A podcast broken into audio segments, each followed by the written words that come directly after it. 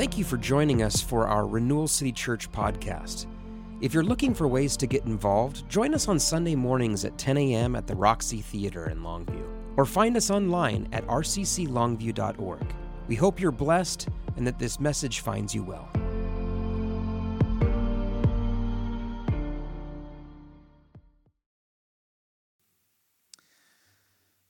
You can turn your Bibles to Judges chapter 13. We are getting into the story of Samson, as Tyler mentioned earlier, although we're really not going to get very far into the story today. Uh, so don't worry, you stole the thunder from like a couple weeks out. Um, so thanks for that. But I know how people's memory is. I know everyone's going to forget all about it, and, and it'll be like fresh. So I've never heard that before. God's Spirit left Samson? I can't believe it. Um, you probably don't remember, but we did Judges chapter 12 back before this last summer, uh, back in the late spring of 2021. And that chapter ended detailing this genocide of 42,000 Ephraimites at the hands of their Gileadite brothers. Uh, Gilead was a, a clan that originated from the tribe of Manasseh. Manasseh and Ephraim were the two children of Joseph, who was a son of Jacob. And so uh, this is this is family violence, family on family violence, um, and uh, and that was sort of the last big story that we had. Chapter twelve ends with. Uh, uh, some mentioning of various judges who came and ruled over Israel. And if you remember, the big point in the end of chapter 12 was, um, was that God is increasingly less present and active in the narrative. He's not presented as, as a big part of what's going on. Um, and as we move closer and closer to the end of the book, you'll notice that the, this mention of God's presence or this mention of God as like an agent of change in the story, it just steadily decreases. You know, so much of, of the condition of God's people in this story is betrayed by what isn't in the text when God isn't appearing and painted as present and active in the story, we're getting a picture of people who have wandered quite far from God. You know, as people of faith, we, we firmly believe that God is always present and that He's always active, that He's always working behind the scenes. We believe there's no place you could go that would be apart from His presence. And yet at the same time, we live through seasons or we live in a society where the reality of his presence oftentimes seems like this distant thing. It's like a footnote in the story rather than the center of it. And that's what we see in the, the narrative of the judges. Increasingly, God is becoming like a footnote, an afterthought in the text rather than the one who's there in the middle of it making it all happen. And we experience life so differently when our perspective on God, of whether he's present or far, is, is different. If, if we see him as near and a part of everything, we experience life differently than if we see him far and away. A friend shared a story with me this week about uh, one of their kids who had lost a school library book. And, uh, and so when you lose a school library book, there's usually a, a, a nominal fine that comes with that for replacing the book. Uh, I know we've had children lose library books before. We know about this at the Dieter house. I know, gasp! Can you believe it?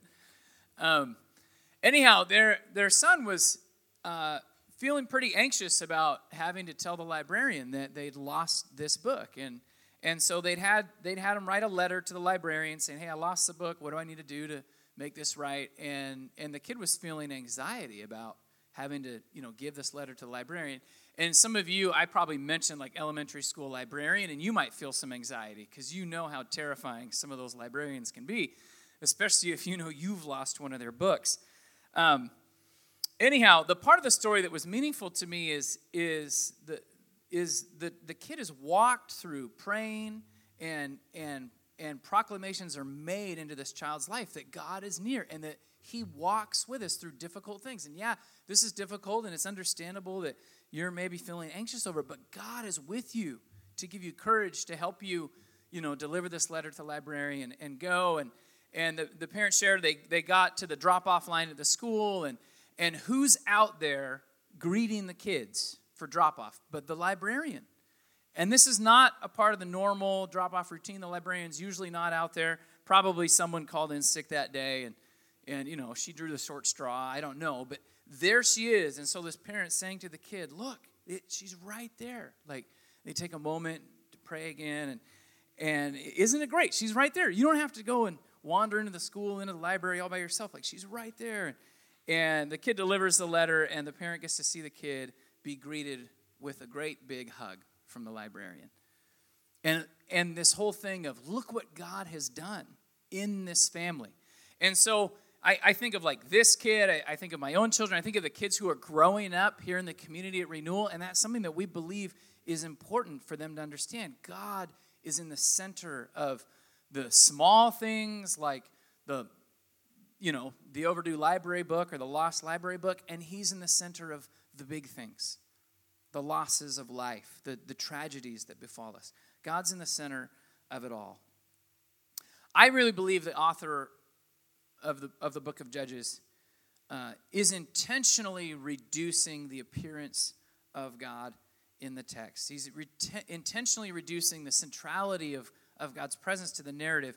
It isn't a mistake that God isn't being woven into the details of everything. You know, at the beginning of Judges, we see a clear pattern where God's people are, are uh, they fall away from Him, they fall into trouble, and then God's people are crying out to the Lord. And then, and then this language is used of the Lord raising up judge after judge. He raises them up. And that's a clear pattern that happens over and over again. But as we continue to move on, it kind of comes, and now this person's leading rather than God is raising them up.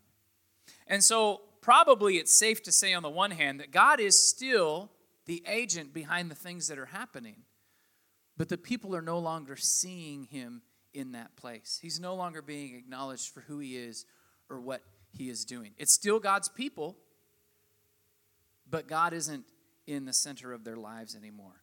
And I think for us, you know, living today, we have to we have to be mindful of this. I mean, I'm still God's person whether I acknowledge him the center of my week or not. I'm still his son. I'm still beloved by him. I'm still saved, if you will. But my life is lived very differently when I see the Lord as present and the center of my week versus when I see him as far away. Our families live and relate differently if we see God in the middle of it all or as somehow disengaged or distant. Um, so, this is the setting for the next story. God's people have wandered away from him. There's, there's been this horrible, you know, murder of God's people by God's people. And in Judges chapter 13, we begin the story of one of Israel's most famous and well known judges. Certainly the strongest judge, Samson. And Samson's story begins with uh, uh, a description of a setting where, hey, again, Israel's doing evil in the sight of the Lord's, and these Israelites who are doing evil in the sight of the Lord find themselves under the thumb of the Philistines for 40 years. So, for 40 years, they're oppressed uh, by this other people group who have come in and taken over. Um, and I, I just can't imagine what that would be like to be oppressed by another nation. I mean, I used to I used to love to talk about the Canadians invading and just we're under the Canadians' thumb, you know. How horrible would that be? Um, I'm sure they would hold us politely under their thumb. They wouldn't be mean about it, but anyhow, Judges 13 verse 2, we read there was a certain man of Zorah named Manoah from the clan of the Danites he had a wife who was childless and unable to give birth. And the angel of the Lord appeared to her and said, You are barren and childless, but you're going to become pregnant and give birth to the son, to a son, sorry. So we've got Israelites are, are under the thumb of the Philistines, and then there's this, you know, random man from this clan, Manoah, and then he's got a wife who can't have children. And then the angel of the Lord shows up interrupts the story, interrupts the setting, and says, Hey, you are childless. She's like, Thank you, Captain Obvious. And then he says, But you're going to be pregnant and you're going to give birth to a son. He says to her, Now see to it that you drink no wine or fermented drink, which is great advice for a pregnant woman, and that you do not eat anything unclean. You'll become pregnant. You're going to have a son whose head has never been touched by a razor because the boy is to be a Nazarite. He's to be dedicated to God from the womb, and he's going to take the lead in delivering Israel from the hands of the Philistines. So the angel doesn't just say you're going to have a son, the angel gives some specific instructions. This child is to be a Nazarite. A little bit of context what is a Nazarite? Well, you, you know, you turn your Bibles back to back to Numbers chapter 6. You turn it back to Numbers chapter 6. All right, it's it's not fair. I have the notes in front of me. I have one friend, he's a pastor in town. He's Scott Allen. Maybe some of you know him. And he always knows where those verses are. In fact, he'll never talk about the Bible without saying something like, it's there in Numbers chapter 6. He'll always give the address, and, and uh, he's like a Bible wizard. Um, anyhow, Numbers chapter 6. Moses is leading Israel, and God is speaking to Moses, giving him the law, laying out how things are going to work. And God says to him that if somebody wants to be set apart for me, if somebody wants to set themselves apart to dedicate themselves to me for a period of time, they're going to take this Nazarite vow. They're not going to drink any, any wine. Actually, they're not going to drink or eat anything that comes from the grapevine. So they can't eat fresh grapes, they can't eat raisins, they can't eat grape juice, they can't drink wine, they none of it, right? And then they also aren't supposed to cut their hair at all. They don't let a razor ever touch their head. And, uh, and then lastly, they don't defile themselves by touching any corpses. Um, I, I've actually managed to live my whole life up to this point. This might be hard to believe. I've managed to live 39 years without ever touching a corpse. So, oh, wait, you know what? That's not true. I've been in hospice and yeah, never mind. Okay, never mind. Um, shoot. Anyhow, I've cut my hair. Uh, I've, eat, I've, I've broken all the rules around grapes. Oh, man.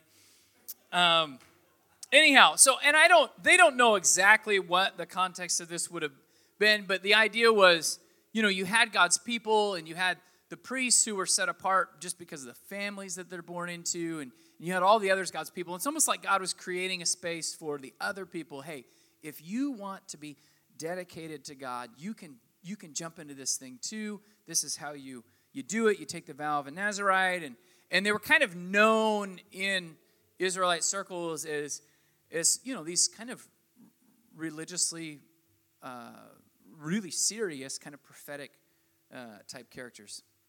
Anyhow, the angel of the Lord here uh, is saying, "I want you to set this child apart as a Nazarite from the womb. So this would have been even a little different. It's not like the child saying, Hey, I want to be set apart to God. God is setting this person apart from the womb.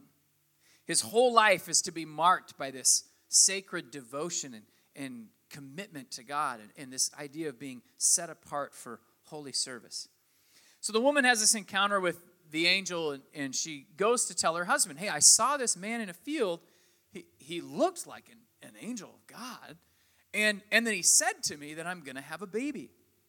And in verse 8, it says, Manoah prayed to the Lord, and, and he says, Pardon your servant, Lord. I beg you to let the man of God that you sent to us come again and teach us how to bring up the boy who is to be born. Now, I would imagine that his wife gave him all of those details, but it would seem that her testimony wasn't quite good enough for him. He needed to hear it for himself uh, you know, I don't know, this woman's carried away. She said she saw this stuff in the field. She gave us these details, and I'm not so sure about this. So he prays to God and says, God, send that man of God again. So verse 9 says that God heard Manoah, and the angel of God came again to the woman while she was out in the field. But her husband Manoah was not with her. I don't, I'm not going to get into this too much today, but it, it's interesting to me that God keeps showing up for this woman when her husband isn't there to see it. And, and then it's interesting to me that like you can read this like he doesn't quite believe her. And anyhow, I love that God's inflating her role and even her authority in the story to to testify to him. Um, it's almost like this thing where it's the women who saw Jesus raised from the dead. It's like God really cares about these voices that have been marginalized in our society, and He wants to lend credence to them and, and have people listen up. Anyhow, um, the angel shows up and and her husband's not with her and so the, the woman hurries to go and tell her husband hey the man's out in the field he's here the man appeared to me uh, the other day. He's out there in the field, and so Manoah gets up and he follows his wife to where he comes to the man, and then he and then he says to him, Are you the man who spoke to my wife? I am, said the angel. Now, I don't want to read too much into this, but a question begins to come up really quickly because the text is saying it's the angel of the Lord. Then the man and the woman keep referring to it as a man. And so there's this idea that is this is this a, an angel? Is this a messenger from God? Is this a flesh and blood holy man? Maybe he's a Nazarite himself. And there seems to be confusion on part of the participating members of the story as to what is going on. I think that these lines are being somewhat left intentionally blurry. Uh, you know, it's possible, uh, uh, for one reason, left blurry to point out that it is possible to be in the presence of God and to not quite realize it. I think in the same way that it's possible for God's presence to leave and not quite realize it. The main point being that there are things going on and there are, in the spiritual realm and there are spiritual realities that we can live our lives ignorant of, like God being present and center in the story. Anyhow, verse 12 Manoah asks him, he says, When your words are fulfilled, what is to be the rule that governs the boy's life and work? We won't read it, but the angel gives the rules for the Nazarites again. Same thing he told the woman, validating her testimony.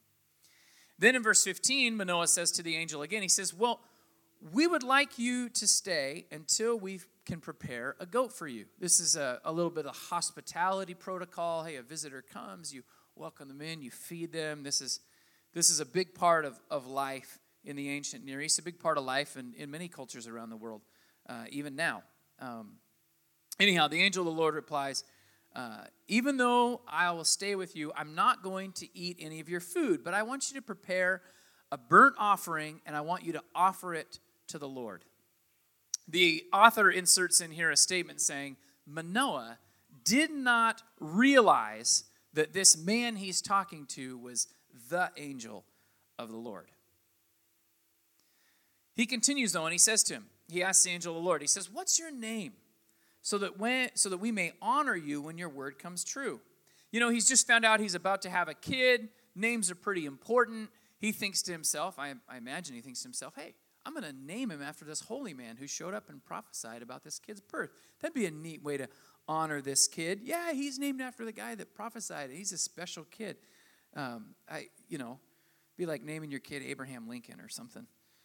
Um, anyhow, the man says to him, Why do you ask my name? It's beyond your understanding. Other translations will say, It's too wonderful for you.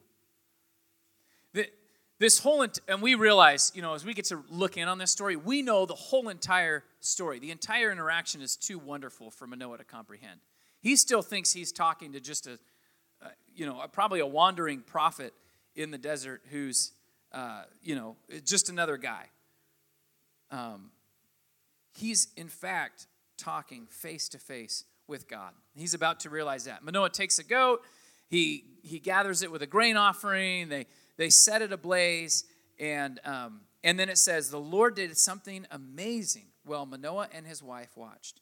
As the flames blazed up from the altar toward heaven, the angel of the Lord ascended in the flame. And seeing this, Manoah and his wife fell to their faces to the ground.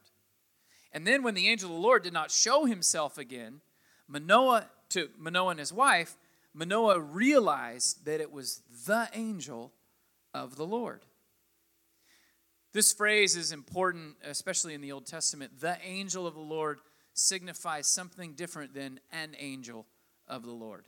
We have the definitive article in there, the. This is not just an angel, this is the angel.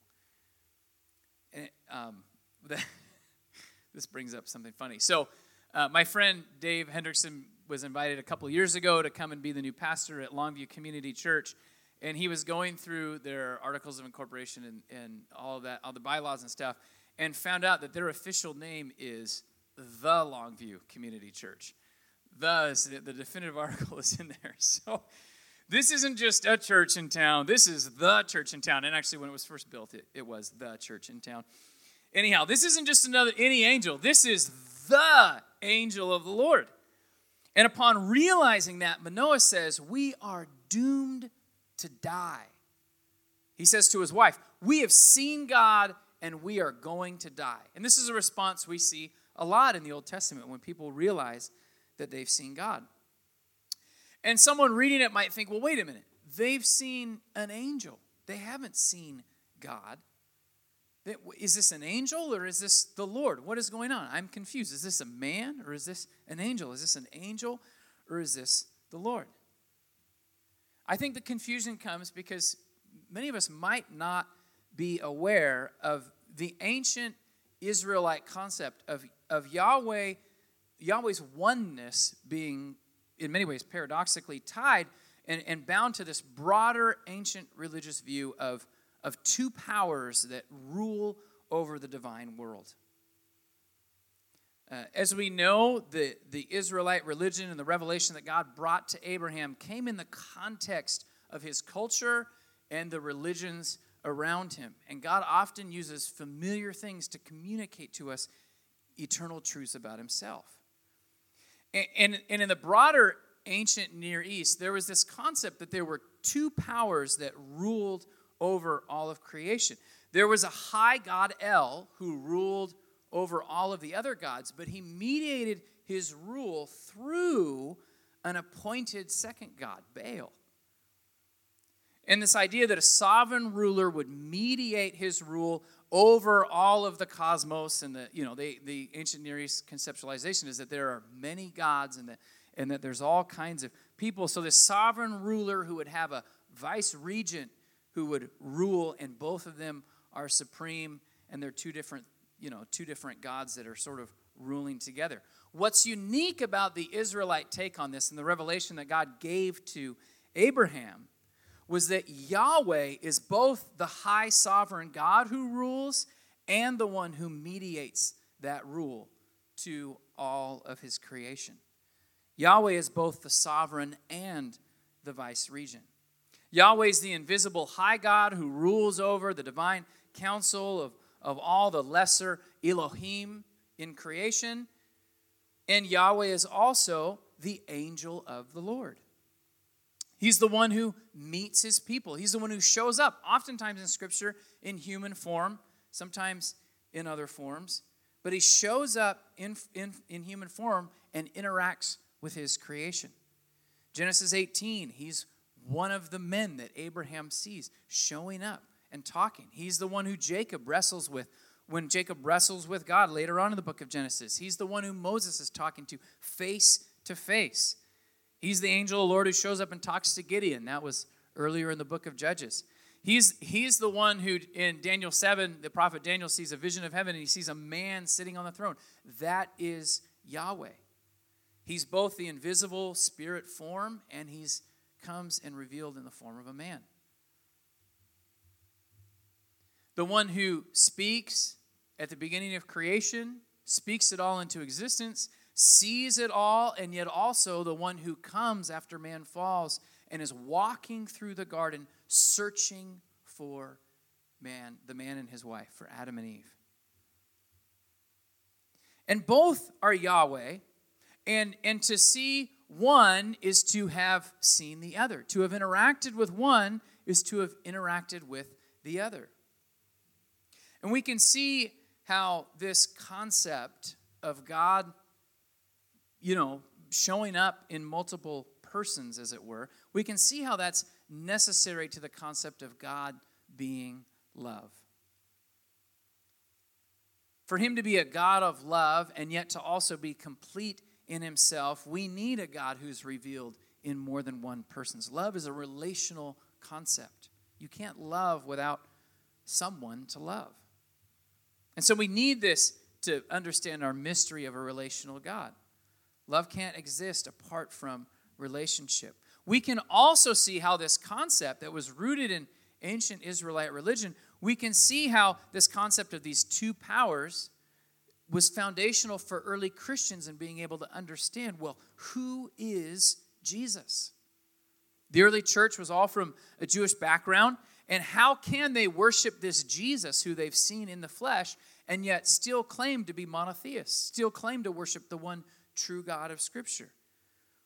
Well, it's because their framework, their religious understanding of the Old Testament had built into it this idea that there are two powers. There is a God who is spirit, and there is a God who shows up as a man. The Word, who from the beginning was with God, is also God. Early Christians had this framework of the ancient Jewish religion that helped them to understand what it was that was happening before them. So that at the end of all things, we could worship and praise Jesus and at the same time hold fast to the ancient truth that the Lord is one. We can worship the incarnate Jesus without somehow becoming, you know, polytheistic in our religion. In Christ, they see the fullness of the deity dwelling, while at the same time, they're able to pray to their Father in heaven. Interestingly, it wasn't until the second century after Christ that, uh, that you'll see in the rabbinical writings and the, and the Israelite you know, theology, you'll begin to see a real moving away of this idea that Yahweh could be presented in more than one person. And it's because of the influence of the early church where Christians are suddenly making this claim and pointing back to scripture and pointing back to even like Second Temple literature and things and saying, look, there's two gods in the Yahweh is revealed in the two powers. There's this, this idea is built in here. We are, we are not polytheistic. We're not falling away from anything. We're seeing the fulfillment of God's revelation here in this man, Jesus Christ. If you're interested in the subject, I would highly recommend Dr. Michael Heiser's book called The Unseen Realm and read that and then read all the footnotes, and you'll feel like a real expert on these things. But anyhow, upon realizing that he's seen God face to face, Manoah is convinced of one thing, and that's that he is doomed. But his wife thinks about this differently. Once again, his wife is the one with a little more insight. She answers him and she says, If the Lord had meant to kill us, he would not have accepted a burnt offering and the grain offering from our hands. He wouldn't have shown us all these things, and he certainly wouldn't have told us these things that he told us. Now, when she says it like that, it feels like a little bit of a no-brainer. But I but I think there's something important for us to realize here. You know, you've got this this guy Manoah who's probably like many men thinking heavily on the the rational side of things. And he's like, This is what we know about God. He is holy, He is other, He is, he is righteous, and evil cannot live in His presence. And so if He shows up, all hope is lost. And that's where he goes in his brain right away. His wife, arguably the more relationally minded partner, uh, encounters this man and sees something different. She's cluing into both the verbal and the nonverbal communication that's just happened, and she's saying, Yes, yes, we realize we've seen God now. At the same time, even though, yes, the stories kind of teach us and the traditions teach us that those who see God are going to perish, at the same time, man, he didn't seem very threatening. I mean, here he was in the form of a man looking very much like us. And even when that amazing thing happened and he ascended into heaven, there was still like this form of a man that did that. He, he seemed encouraging. And in fact, he showed up in the moment of our oppression. We've been under the thumb of the Philistines for years, and this guy showed up. What a miracle that God would show up now. And what's more, he comes with a message proclaiming that God is going to move on our behalf, that he's going to do wonderful things, that our son is going to be a deliverer. It's almost like, I mean, I, Manoah, hear me out. I know you feel like he showed up to kill us, but it really seems like he has showed up to save us. That seems a lot more to me like a God who is out to save us than a God who is out to kill us. And it turns out she was right. Verse 24 says The woman gave birth to a boy, named him Samson, and he grew, and the Lord blessed him. I think one of the takeaways for us in this story today is the story of God clothing himself in the likeness of humanity to walk with mankind It's as old as the story of mankind. The story of this relational God, of, of this holy and divine being whose oneness is magnified by the distinct persons of Father, Son, and Holy Spirit. It's not an invention of Christians from the you know first century AD. That story is as old as the story of our world. The person of Jesus Christ provides access to the divine ruler, to the Spirit God who reigns supreme over all of creation. The person of Jesus Christ opens up that door, mediates that relationship in the same way that Abraham conversed with God, in the same way that Moses talked to him face to face. We're invited into this kind of relationship with God, an open door kind of relationship. We're invited into a similarly intimate walk with our Creator.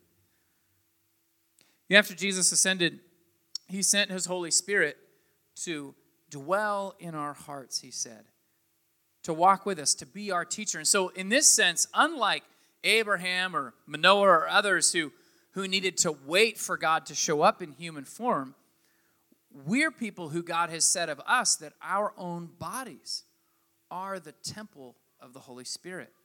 That inside of us is the meeting place between God and humanity. Our bodies are his dwelling place. And in the same way that the angel of the Lord, that, that God, you know, clothed himself in the matter that he created and showed up in the stories of Scripture, the Spirit has clothed himself in us, has come and dwelt in our hearts. The eternal God has brought himself as near to you as the breath in your lungs. The Creator is invading you, your world constantly, and his, his presence are meant to be the center of your life. I think the response for us, the question for us is okay, are we going to live in that intimacy with our God? Or are we going to live as if He's not there? Are we going to live permanently stuck in that place where this is just a man in the field talking to me? Or this is just another normal daily circumstance? Or is the Spirit going to open our eyes to see that this is a holy moment of interaction between the Creator and His creation? On the night that Jesus was betrayed, he, he celebrated uh, a Seder dinner with his disciples, if you will, the Passover dinner uh, with his disciples.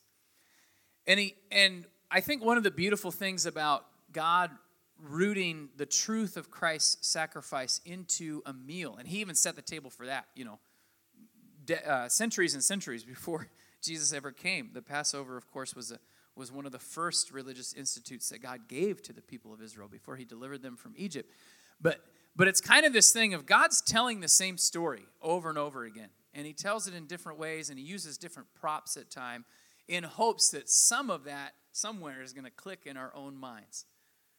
And the story that's being told on the cross and that's told through the Lord's table that we come and take part in every week is that, yes, this fallenness has happened, this separation has happened, this covenant has been broken. But God insists that He is going to be the one to pay the price for this brokenness. That His people don't need to because He's already made a sacrifice for it. And this, this God this one who comes near to us, this divine power that shows up in human form and converses with humanity and reveals God's nature to humanity, is going to come and offer up himself as a sacrifice for our sins. With the life of God flowing through his veins, he's going to hang on a cross and die for our sins. And every week when we gather, we just we come to the Lord's table and we proclaim that truth through sharing in I mean the, the ancient Christians shared in a meal together. We we share in some token crackers and some grape juice. Um, so if you know you have to break your Nazarite vows just to be a part of it. But anyhow, we have these this bread, this element that represents Christ's body that we believe was broken for us. We have this other element, the juice in the cup, that represents his blood that, is poured out for us, establishing a new covenant. And every week we receive those things into ourselves as, as like a, an act of, yes, I might not have gotten to sit on the hill in Jerusalem 2,000 years ago and watched you die, but I am receiving these elements into my heart and into my body in the same way that I'm receiving the truth of Christ's death. That really happened. God really paid it all. Jesus really came and saved us. God showed up, and guess what? It wasn't to judge humanity and to kill humanity. God showed up, and it was to sacrifice in order to save us. And so today, as we turn our hearts back to the Lord and worship, you're invited to come to the Lord's table. And there's uh, crackers and, and juice on the different tables around the room. There's extra ones up here at the front, uh, the front tables on either side if you're sitting in a chair with no access to a table. And we would just invite you as we sing this last song to receive the body and the blood of Christ um, and receive that truth that God has come to save you. Let's pray. Heavenly Father, we thank you for your gracious love.